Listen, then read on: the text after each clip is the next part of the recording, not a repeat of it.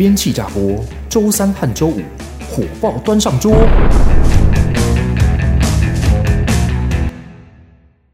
小编气炸锅，最爱话题一次说，我是滚一编，我是打统编。我们进行今天第一个话题，第一个话题是框二氧化氯稀释以治百病。一名网友他在论坛巴哈姆特发文，就是他的妈妈突然问他化学问题，两个氧。一个氯可以是什么？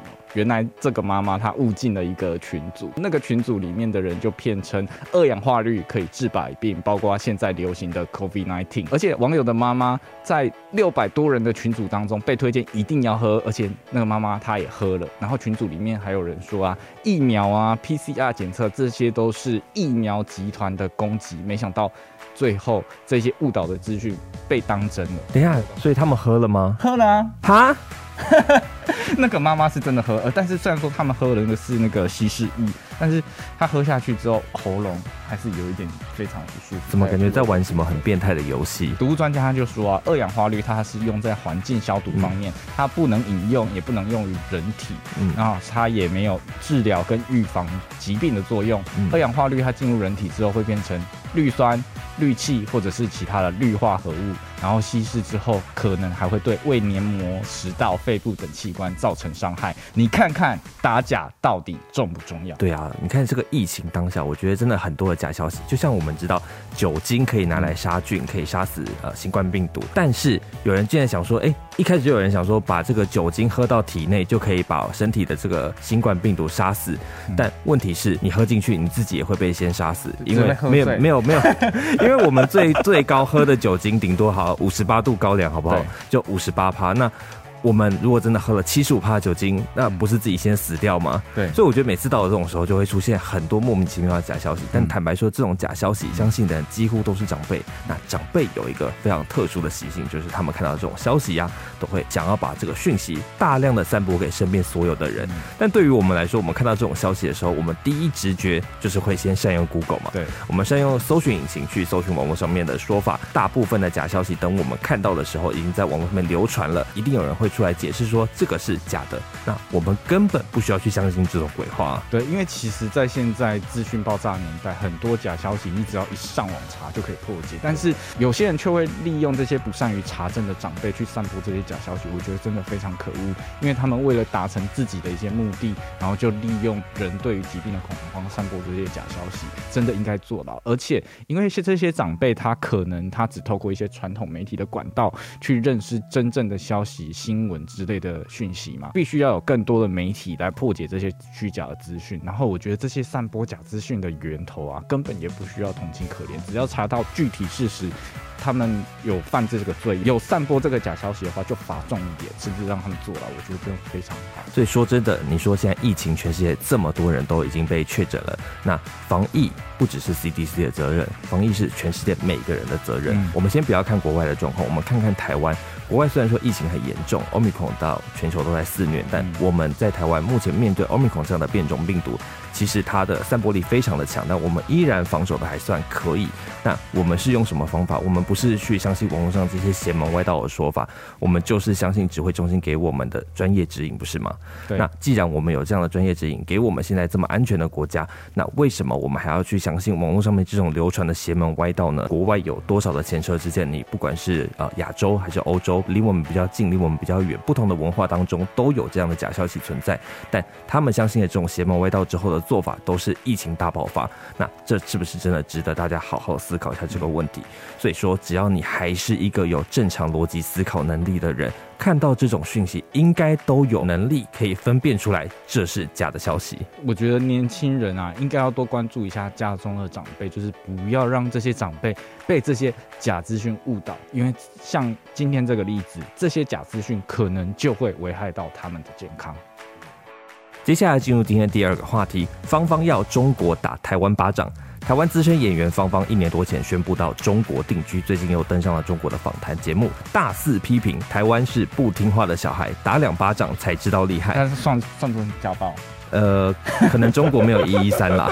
对，那这个芳芳啊，她讲的这个话非常夸张。她说：“我真的非常期盼看到两岸统一的那一天。台湾好山好水搞成今天这个样子，身为中国的公民，我要讲一句：小孩子讲道理就可以听一听，小孩子不讲理，有的时候真的是打两巴掌他才知道厉害。我才想要赏他两巴掌。就是其实芳芳这样子的长辈，其实在我的笔记本里面我都把它记下来。这是什么？”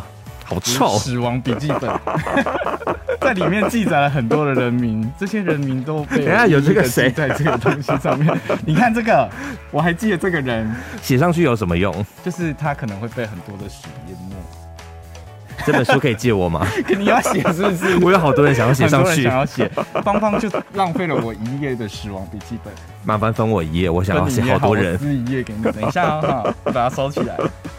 现场撕给你，这个真的有效哦！真的吗？有效，谢谢谢谢谢谢。这个芳芳又害我浪费了一页的笔记本。我对于这些舔共艺人真的是非常非常非常讨厌。如果真的能奏效的话，也不算浪费啦。对对，也真的会，是真的会奏效啊！真的会奏效。因为我打从心里觉得芳芳的这样的行为，他就是叛国。那如果真的觉得中国是自己的国家的话，你就好好到那边生活，不要再讲那边五十三的一些话，过好你的老年生活。一个讲的比一个过分，很明显就是想要赚钱而已嘛。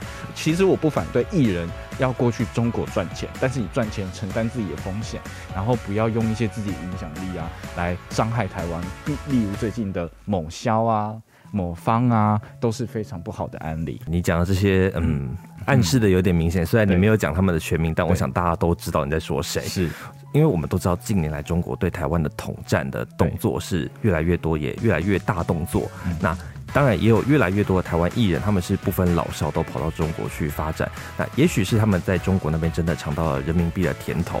那也许是他们真的发现说，哦，吹捧中国好，吹捧中国这个祖国好，祖国棒，真的可以为他们带来财富。但是我真的觉得这些人不要忘了，他们之所以可以站在这个公开的平台有知名度，那是因为他们出生在台湾这样民主自由的国家，而不是中华人民共和国。但他们现在有了这样的知名度之后，却反过来赞扬对岸。赞扬我们的敌对阵营为祖国，那我想请问一下，就是我们用中国外交部发言人的话来说，他们这样的行为是不是就叫做？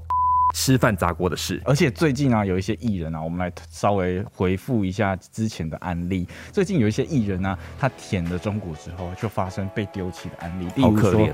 前一阵子王力宏跟李静蕾的事件当中，嗯、王力宏这一件事情发生之后啊，就被中国切割，被列为劣迹艺人，然后以后就很难在中国有表演舞台。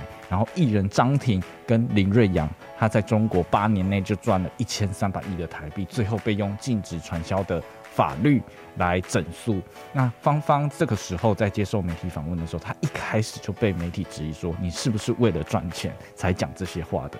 我们现在就来期待芳芳会有怎么样的下场吧。老实说，我觉得她下场并不会太好，嗯、因为有些人舔舔供嘛，嗯、他们舔了半天，真的也没有得到很好的效益。例如说，对，例如说，你看看有一个很有名的，例如说刘乐言，对对，你要看看自己到底有没有实力。对，那我觉得就是还是要特别提醒这些人。人，你们都是有影响力的人，你们今天能在这样子被大家在新闻上面讨论，就代表你们确实呃，不管你们红不红，你们还是有一定的影响力。但是你们既然有了影响力，你们就要记得，你们不要为了自己的利益，为了想要赚香香的人民币，就去讲这些话。因为如果有些人真的没有办法分辨你们真正意图的时候，真的去相信你们讲的这些话，那你们是不是不知不觉就成了中国统战的共犯呢？对，那是不是有一天你们就真的把自己的国家给卖了？不知道。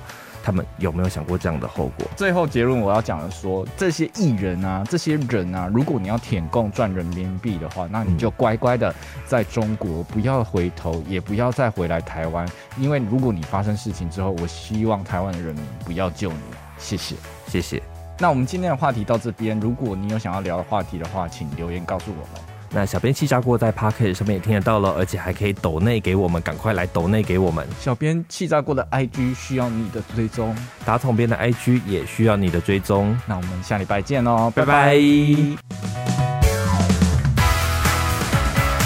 记得订阅、按赞、留言，我们下周见。